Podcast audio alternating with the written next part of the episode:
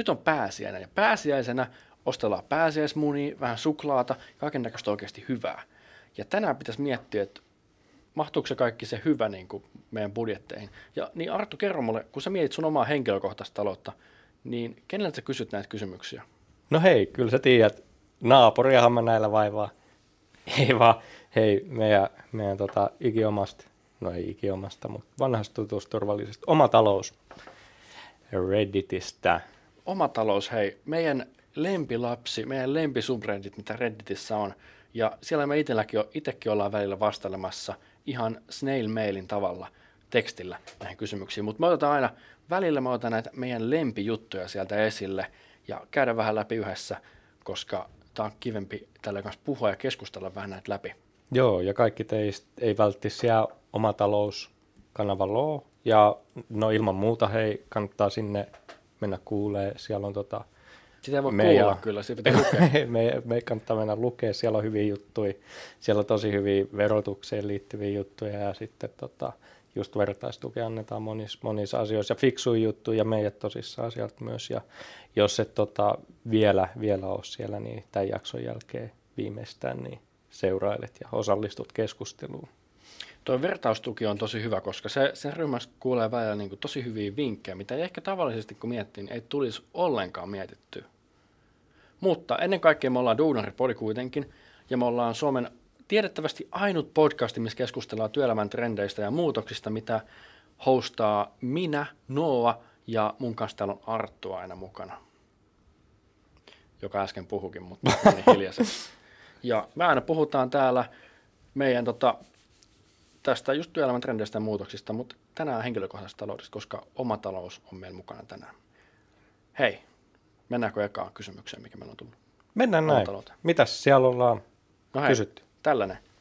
Mulla tulee kesällä kaksi vuotta täyteen ASP-tilillä. Siellä on tarpeeksi rahaa asunnon ostamiseen. Niin oon ajatellut alkamaan jo katsomaan asuntoja. Mua ihmetyttää, että onko se oikein kysyä yksityistä näyttelyä, jos voin ostaa asunnon vasta kolmen kuukauden päästä. Haluaisin vähän katsoa, minkälaisia asuntoja mun budjetilla saa ja mistä on helppo valita se oikea. No, joo. Tämä on no, ehkä tehty sulle tämä kysymys, kun sä ostit just asunnon, no just puoli vuotta sitten, mutta silti. Niin, no toi on vähän, vähän tota, ei ehkä niin mustavalkoinen vastaus. Riippuu ihan siitä, tota, kuinka paljon arvostat, sanotaan esimerkiksi myyjän tai asuntovälittäjä aikaa. Eli, eli, eli no joo. Niillä, on, niillä on kuitenkin kanssa, etenkin jos on eka asunto, mitä musta, kyllähän niilläkin on hyvin neuvoja. On joo. On ellei, joo. Ne li, ellei ne ole liimalette, sitten niillä on huonoja neuvoja. No ne, ne aika paljon taitaa olla, olla alalla tuommoisia liimaletteja. Ja ei siinäkään, ne varmasti on tulevaisuudessa ihan fiksuja tyyppejä, mutta niillä ei ehkä, ehkä aina niin kuin sun intressi ole mielessäkään myöskään, koska eihän noi tota, nehän on kiinteistövälittäjät yleensä provisiopalkalla. Eli tota, niin ne on vähän oma lehmä ajassa siinä niin, kanssa. Niin, ja sitten kuitenkin sanotaan, että jos menet renkaa potkii, niin en mä, en mä ehkä pyytäisi yksityisnäyttöä. Jos Mulla ei... oli sama fiilis. Mä en yksityisnäytölle menisi, jos ei ole ostoaikeita. Joo. Et jos meet vaikka yleiseen näyttöön ja tutustut vähän kerrot sille välittäjälle muutenkin, että ei ole niinku tietoa vähän tarkalleen, minkälaista asuntoa etsit, mutta kannattaa aina heittää vähän sille, että joo, kyllä tämä tuntuu syvälle tämä asunto. Joo, kyllä. Niin. Sitten sit sille välittäjälle jää hyvä kuva susta, ja sitten se välittäjä muistaa kanssa antaa käyntikortin sulle, ja sitten voit soittaa sille myös. Ja koska välittäjäfirmathan on kovin isoja yleensä, niillä ei ole vain yhtä asuntoa, mitä ne myy. Niin sä voit kysellä vähän, että hei, olisiko teillä vaikka täältä toiselta alueelta jotain tällaisilla spekseillä? Joo, kyllä. Noillahan on just OP-kotijärjemaksi ja mitkäkin LKV-yritykset, niillä on ihan törkeän paljon niin kuin noita asuntoja yleensä, yleensä niin kuin tulee koko ajan ja on niin kuin jatkuvasti myynnissä, niin jos, se ehkä, jos sä kerrot niin kuin esimerkiksi mitä, mitä tota, minkälaisia toiveita sulla on, niin se kiinteistö välittää parhaassa tapauksessa ottaa vähän kantaa siihen, saattaa tarjoa sulle tai tietää jotain toista kohdetta, mitä suositella, että meidät kattaa. Ja näistä toisista kohteista, niin osahan näistä voi olla myös silleen, että ne on hiljaisessa myynnissä. Ne ei ole julkisessa myynnissä, ne ei ole etuovesoikotias, mutta näille välittäjille on sanottu, että hei, jos tällainen ihminen etsii sitä, niin sitten saa sanoa eteenpäin. Joo, tosi, tosi paljon menee niin kuin tiskialta, ettei niistä tiedetäkään. Ja tota, nois ehkä justiinsa se, että pitää sitten vaan olla ehkä oma toiminen itse ja kysyä reppaana. noiden perään. Joka mut kansi huomioida se, että näyttö ei sido mihinkään. Et jos meet näytölle, niin se, sulla ei ole niin kuin, ei mitään vaatimuksia tehdä mitään, vaikka meet yksityisnäytölle. Se, se on juurikin näin, se on juurikin näin. Sitten mua mietitytti tässä just tämä, että kun tämä on, mehän tehtiin asp jakso jossain vaiheessa, ja tultiin siihen päätökseen, että se oli tosi huono. Mutta kuitenkin pitää muistaa, että jotkut tätä aspitilia käyttää, ja mä haluan sanoa sen, että nämä tarjouksia voi antaa ehdollisena, että sä voit laittaa ostoehdot siihen. Ja yksi näistä ostoehdoista voi myös olla, että ostetaan pa, niin kuin aika, mikä se on, ostetaan päivä, niin kuin vaikka 15.2., kun ASP-tilin määräät on täys. Joo, Ja, tai ostetaan, jos lainaehdot täyttyy. Näitä on aika joo paljon, näitä ostoehtoja pystyy aika suht vapaalla idealla sinne kirjataan sinne, tota, kuin varteutettaviin ne sitten myyjän puolesta niin se voi olla esimerkiksi, että jos sä annat semmoiseen ehdollisen ostotarjouksen, että okei parin kuukauden päästä ostan tämän, jos saan niin pankkilainaa tai ASP-lainaa, niin okei, se on hyvä merkki sille ost- myyjälle, mutta se ei kuitenkaan tarkoita sitä, ettei se tarjoaisi sitä jollekin, joka on valmis ottaa sen niin kuin ehkä parempaa hintaa tai aikaisemmin. Niin tietysti jos on kyseessä asunto, mikä on tällaiset tosi Niin, että se alueet, voi, missä myydään tosi paljon asuntoja. niin, niin, että se voi sitten mennä, on kuitenkin siinä avoimen kilpailun kohteena siinä. Että se on vähän sitten taas plus miinus nolla. Mutta sitten sitten se, mikä se taas on myös merkki jatkoon nähen, niin se todennäköisesti se asunto ei mene pois myynnistä sitten tota, sen jälkeen, kun sa, sanotaan, että noit saatetaan pitää kuukauden pari tai ehkä jotkut vuodenkin ajan myynnissä, mutta sitten tulee hetki, jolloin ehkä ne asunnonhaltijat ei haluaisi haluaisi tota, sitä myydä ja ne vetää sen pois myynnistä, mutta sitä ei todennäköisesti tapahdu, jos oot ilmoittanut jo niin kuin kiinnostuksessa siihen ennakkoon. Eli just tämmöinen ehdollinen ostotarjous. Sinne voi laittaa ehdokset, että saa lainaa.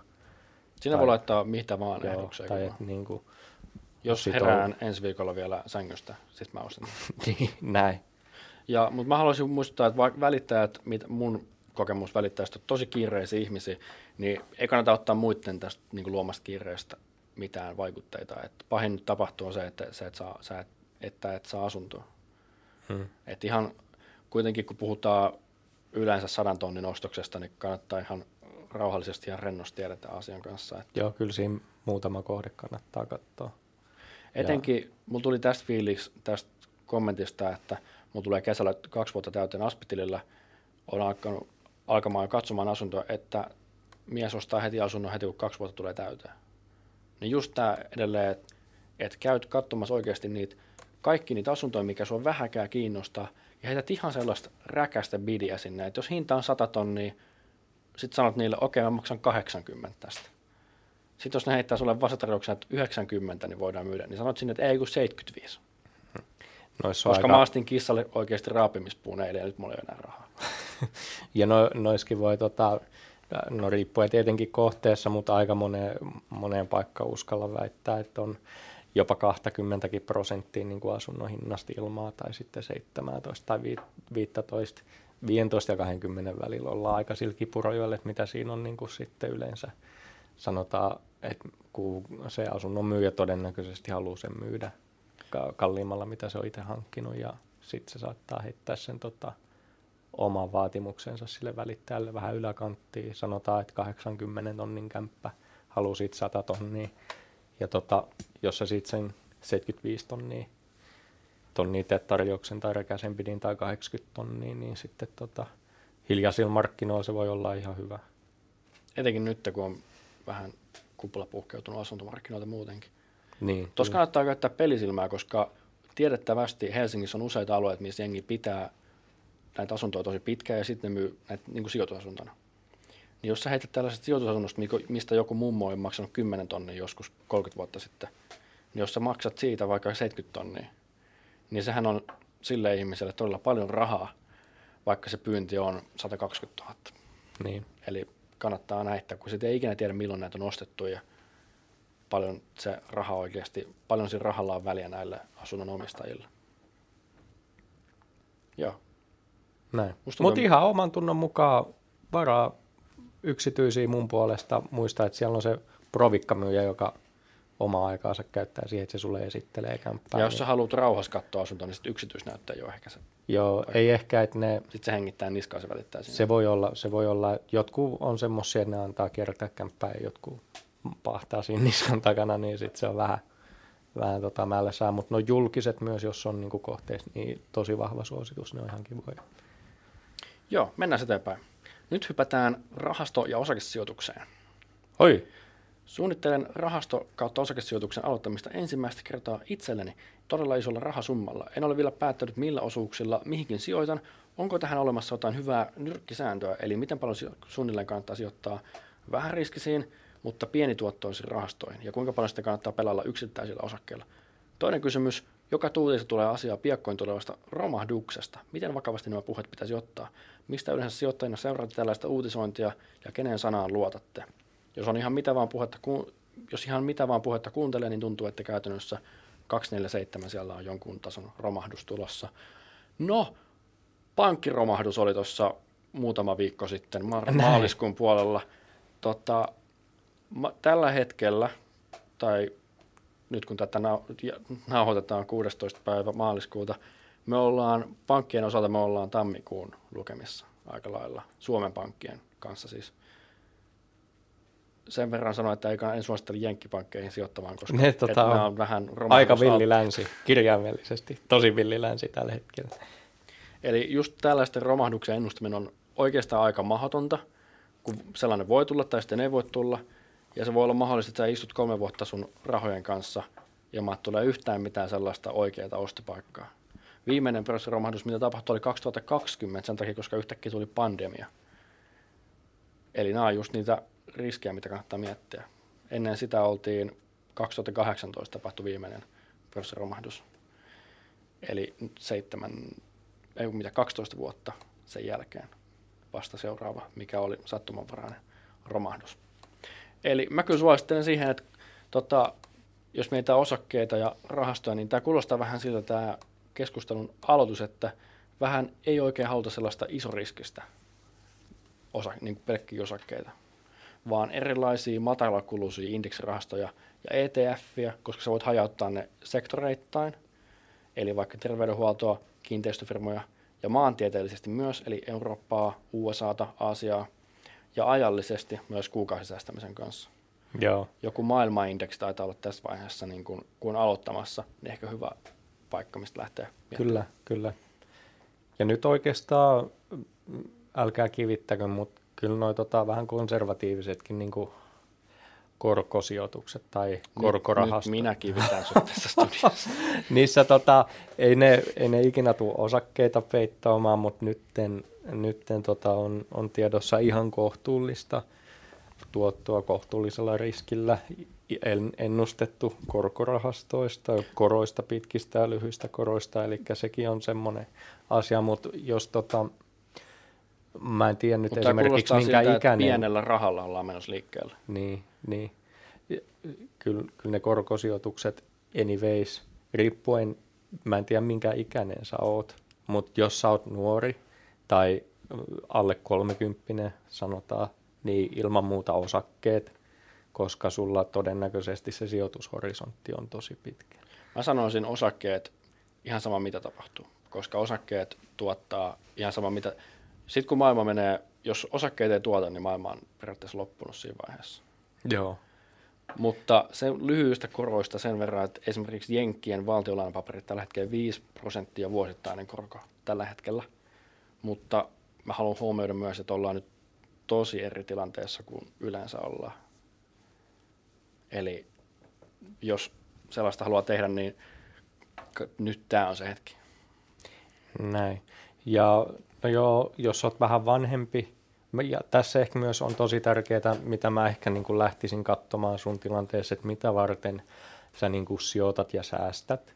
Et jos on joku tietty elintaso eläkkeellä, niin paljonko rahaa sä tota, tarvit siihen esimerkiksi kuukaudessa sitten sun eläkeiässä. Ja sitten monissa pankeissa ja rahastoyhtiöissä nettisivuilla on tämmöisiä hyviä niin kuin tuottolaskureita, jotka sitten arvioi, että mikä se, se kertasijoitus pitää olla ja kuinka paljon niin kuin sun pitää ja jatkossa sijoittaa. Eli ekana mä ehkä tässä tekisi, että tuon sun niin tähtäimen selväksi, että mitä sä haluat, mulla on, minkä takia sä sijoitat. Mulla on tuosta helppo tota, esimerkki, että jos sulla on, jos on nyt sattuu olemaan 100 tonnia jostain oot saanut, ja sä sijoitat, sijoittaisit sen vaikka Jenkki pörssiindeksiin, minkä vuotuinen tuotto on noin 10 prosenttia viimeisen sadan vuoden ajalta. Ja 20 sä jostain tämän rahasumman saisit, vaikka voitat lotossa ja sijoitat nämä indeksiin, niin 55-vuotiaana sulla on noin 3 miljoonaa. Ja mä en muiden elämäntavoista tiedä, mutta kyllä kolmella millillä mä selviin aika pitkälle. Koska toi kolme miljoonaa sä voit siihen myydä vuosien varrella – että maksat mahdollisimman vähän sitä veroa ja sijoittaa niitä samoja rahoja osinkopapereihin, että sä voit elää niillä osingoilla siinä vaiheessa, kun sä oot 55. Ja sulla tulisi joka kuukausi ihanne maailmassa vähän sieltä rahaa, millä pystyt kattamaan sun elämää. Mutta tähän myös se, että raha kannattaa laittaa sen verran, mitä on valmis häviämään. Tehän sinne niin kuin kannata kaikkia rahaa laittaa. Jos on käyttötilon 10 euroa sijoitustilillä 300 000 ja palkka tulee kuukauden päästä, niin ehkä sekään ei ole se oikea tapa tehdä tätä. Näin. Ja riskittömiä sijoituksia, kun ei ole olemassa, niin huomioikaa nämä, kun aloitatte omaa sijoitussuunnitelmaa. Ja tähän muuten niin, sijoitussuunnitelma kannattaa tehdä suunnitelma sijoittamiseen. Sen ei tarvitse olla paperilla, mutta kunhan se on jossain vaikka sun oman pään sisällä. Ja sitten pysyt siinä. Eli jos sun sijoitussuunnitelmaan kuuluu se, että sä pidät nämä indeksisijoitukset seuraavat 40 vuotta, niin sitten kun se perusromahdus tulee, niin sä et ole heti myymässä niitä, vaan sä jatkat tätä kuukausi sijoittamista, että sulla on sitten 50 vuoden päästä hyvät oltavat. Näin. Ja ehkä, okei, okay, tässä ei niin kuin minkäänlaista sijoitusneuvoa anneta, vaan yleisellä tasolla. Mä koitan vastaa vielä tähän, tähän sun kysymykseen itsessään, että niin kuin, onko jotain hyvää nyrkkisääntöä, että miten paljon suunnilleen kannattaa sijoittaa. No just se raha, mitä on varmis häviämään – tai sitten mitä ei tarvii niin kuin siinä sanotaan viiden vuoden aikavälillä. Moni pitää sitä viittä vuotta semmoisena, että mitä pidemmän aikaa sulla raha on kiinni noissa osakkeissa, sitä todennäköisempää on, että sä et tee tappiota niistä niin paljon. Mä muistan, mä näin jonkun, se oli tilastollinen tällainen laskelma, ja jos sä on osake viikon, niin on, oliko se 90 prosenttia todennäköistä, että sä teet siinä tappiota. Mutta se osuus laski aina, kun se oli sulla. Joo. Mitä kauemmin se olisi. Eli jos sulla on viisi vuotta osake, niin on yksi prosentti mahdollista, että teet tappiota sillä. Näin. Ja, ja tota, no miten paljon kannattaa sijoittaa vähäriskisiin, pienituottoisiin rahastoihin? No tämä on se, että oikeastaan laitat niin paljon kuin pystyt rahaa, mitä sulla jää yli, mitä sä et tarvii. Tai sitten teet itselle selväksi sen, että tota, mihin sä säästät. Se riippuu omasta riskitasosta kanssa. No nämä on, nämä on näitä vähäriskisiä rahastoja ja pienituottoisia. Eli, on, eli tota, ihan kaikki riippuu siitä, mitä sä haluat saavuttaa tuolla rahamäärällä. Se on ihan laskettavissa. Tehdään apuna niitä just Nordnetissä oma laskuria, mitä näitä muita onkaan. Ja kuinka paljon kannattaa pelata yksittäisillä osakkeilla, no nyt kun sä muotoilet tuonne, että kuinka paljon kannattaa, kannattaa pelata, pelata, niin tota, Ehkä no, ei sitä, pelata ollenkaan. No ei, ei kannata ei pelata ollenkaan. Se on, toi on niinku ihan karva se idea, mutta sanotaan, että jos sun on pakko laittaa, valitset, että niinku laitatko rahapeliautomaattiin kympin kuukaudessa vai laitatko se johonkin muuhun, niin en mä tiedä. Älkää pelatko rahapelejä, älkääkä pelatko osakkeillakaan. Mutta jos on ihan pakko, niin... Et se buy and hold on se paras niin, tapa mut jos, tehdä, jos tehdä on, kumpaakin. Jos on ihan pakko pelata ja haluat jännitystä elämään, niin sitten laita vaan oikeasti maksimissaan se, mitä olet valmis häviämään. Koska Kyllä. sillä pelaamisella se on aika mahdollista. Joo, musta tuntuu, että me vastattiin tuohon oikeastaan aika tosi hyvin. Hei, kolmas. Mietin sellaista, että jos mulla tulevaisuudessa on omistusasunto ja me yhdessä tyttöystävän kanssa sovittaisiin, että hän muuttaisi tänne yhteen. Halutaan tavallaan niin kuin muuttaa, puhutaan niin kuin pariskunnasta, jotka on avopuolisoita, tällaisen avoliitto ja haluttaisiin jakaa asumis- ja elämiskulut puoliksi, niin miten se onnistuisi fiksuiten? Ja voiko niin tehdä ihan vaan, että ottaa toisen epäsuorasti vuokralle omaan taloon, että tyttöystävä maksaisi siitä joka kuukausi tietyn osuuden, vai meneekö siitä lahjaveroasioita? Entä jos maksaisi suoraan mun laskuja? Miten nämä on mahdollista ja onko tämä laillista? Joo, eli tätä on selvitetty ja verottajan kanssa keskusteltiin, koska meidän kaveriporukassa oli tällainen tapahtuma. Ja he teki, olisi, että se kysymys, mikä he esitti verottajalle, oli se, että pitääkö olla määrä aikainen vuokrasopimus. Ja vastaus oli, että ei, ei tarvitse, että verottaja ei kiinnosta, miten pariskunta jakaa just asumiskustannukset keskenään. Ja veroista ja vuokrista ei tarvitse maksaa veroa, koska sitä ei katsota vuokraksi puolisoiden välillä. Ja Minileksistä lainaten, eli Finlexistä, eli Suomen laista, lainaten avopuolisoiden ei katsota olevan vuokranantajat ja vuokralainen, vaikka he asuisivatkin toisen omistamassa asunnossa. Avopuolisot tavallisesti itse sopivat siitä, miten he jakavat asumismenonsa. Joo. Eli voitte itse sopia asumiskulujen jakamisen ihan silleen, miten parhaaksi näette. Ja näin. Tosi moni on tehnyt silleen, että mitä mä oon siis kuullut, että se asunnon omistaja hoitaa sen lainan, koska siitä nousee omi, omaisuus siinä vaiheessa, ja puoliso maksaa sen vähän halvemman vastikkeen, koska se on, vastike on tavallaan niin sanotusti se halvempi vuokra. Ja se on yleensä koettu reiluksihan kaikkien osalta. Koska muuten siinä tulee kysymys siitä, että pitäisikö se omistaa joku prosenttiosuus siitä asunnosta, jos se osallistuu just näihin lainanmaksuihin ja muihin. Mielipide. Arttu. Tämä on kyllä tosi hyvä nyrkkisääntö ja itse asiassa itsekin kuuntelin mielenkiinnolla, tota, mitä vastasit. Toihan on kiva, että on hyvä esimerkki heittää. Ja noihan se ihan kannattaa kaverin kanssa sopia näistä menoista. Sillä miten itse fiksusti näkee ehkä. Niin, mä, niin. mä tiedän mun, mun yksi kaveri teki silleen, että toinen maksoi vuokra, toinen maksoi kaikki ruuat. Toikin on yksi. Ja sitten just, niin. No toi, Riippuu ihan on... mitä haluaa jakaa tietysti. Niin, että. niin. Ja sitten kun siinä tulee, jos tulee noin sähköt ja vedet, niin sitten tota, jakaako ne kahteen vai sitten hoitaako toinen, toinen noin niin ihan up to you. Tai sitten molemmat maksaa sen oman kiinteän. Näin. Joo. Mennään eteenpäin. Viimeinen hei. Morjensta. Meikäläinen joutui ostamaan uuden duunin takia auton tuossa vuoden vaihteessa. Hei Arttu, me puhuttiin muuten tästä itse asiassa just tänään. Joo. Otin siihen kolmen vuoden rahoituksen, kun ei ihan pankkitilillä ollut tuota 8000 euroa irtonaisena. Multa löytyy kuitenkin osakkeissa ETFissä, ETFissä kiinni rahaa, että voisin myydä niitä ja ostaa tuon auton täysin itselleni. Kaikkia sijoituksia ei kuitenkin tarvitse likvidoida. Aloin miettimään, että kun rahoituksen todellinen vuosikorko on huimat 14 prosenttia ja realistiset voitto mulla osakkeille 5-7 prosentin luokka, eikö olisi täysin järkevää maksella rahoitus heti pois? Jäisi sitten kuukausibudjettiinkin ylimääräistä, jota voisi kuukausi sijoittaa ja säästää vähän uudella lähestymistavalla – ja olisi ainakin niin sanottua varmaa voittoa. Me puhuttiin tänään ö, Dacian sähköauton ostamisesta. Joo, tämä jotenkin osui ja uppos hauskasti. Kädäs läpi vähän, eli kahdeksan tonnia on auto maksanut ja siinä on kolme vuotta rahoitusta. 14 prossaa on korko. Kuulostaako hyvältä? Toi on aika karsea korko. Se on. Ja mä, mä haluaisin siihen korkoa aika hyökätä, koska tota, jos me mietitään, jos kun sulla on Nordnetissa sijoituksia, niin kuin mä oletan, että tällä ihmisellä on, niin sä saat sieltä superluottokorkoa, ja se korko on vaan 1,99 prosenttia. Eli sulla, nyt kun sä maksat 14 prosenttia, niin se vähentäisi sun korkokustannuksia siinä 12 prosentilla kuukaudessa, ei siis vuodessa. Eli sun korkokustannukset laskis monta tuhat prosenttia melkein.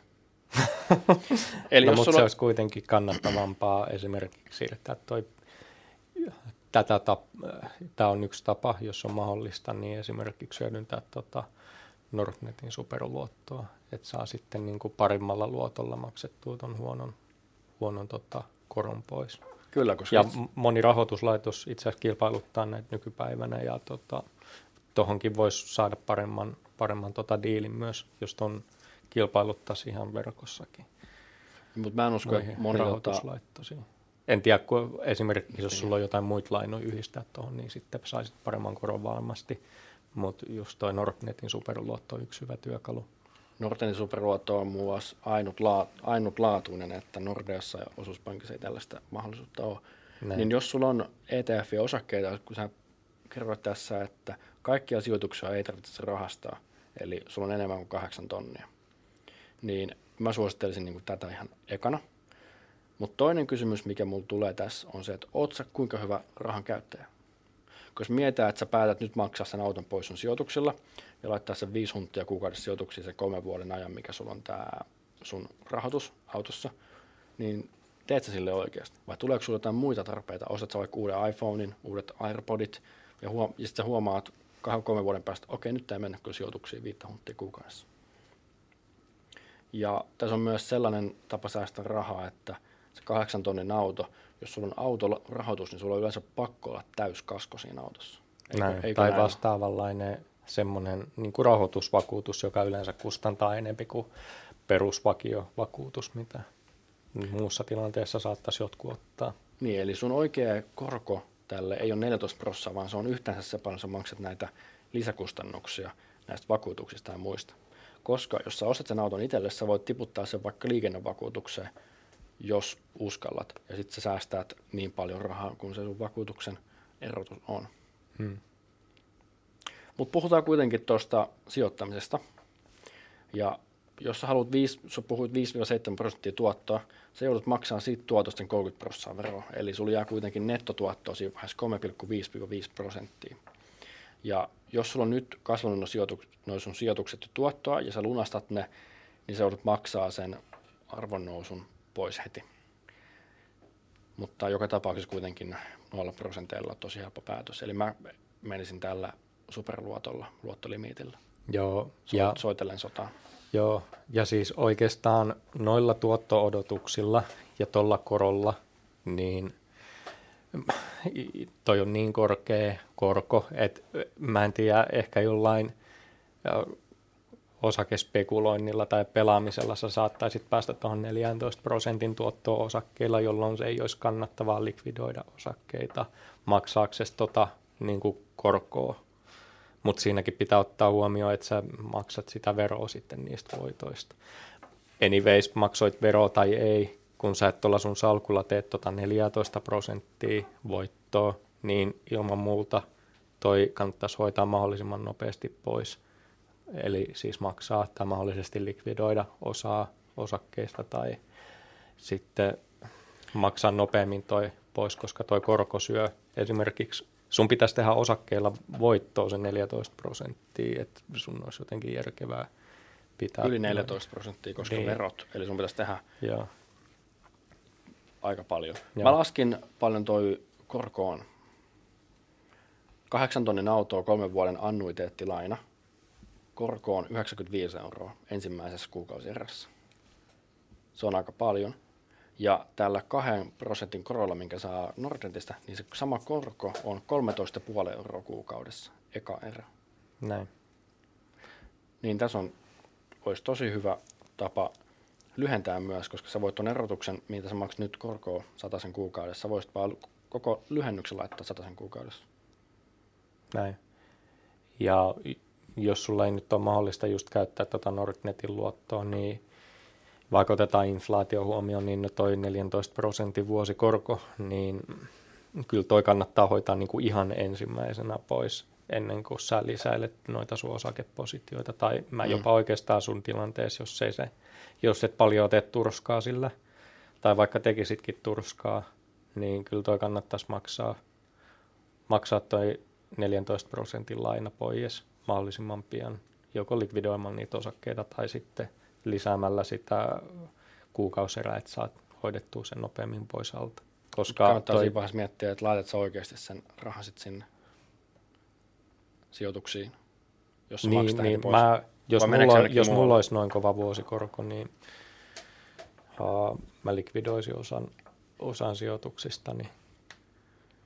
Ja maksaisin tuon mahdollisimman pois mä, tai nopea pois. Mä menisin tällä superluotolla kyllä. Joo, jos, on, jos vaan mitenkään on mahdollisuutta, niin jos on Nordnetti-käytössä, niin kannattaa selvittää, että millä korolla sä saat tuon superluoton ja esimerkiksi käyttää tota siihen. Kyllä. Koska se meinaa sitä, että sun ei pitäisi koskea sun sijoituksia ollenkaan myös, jos sä käytät superluottoa. Näin. Yes. Hei. Sen pituinen oli tämä oma talousjakso. Hoplaa. Halusitte tai ette.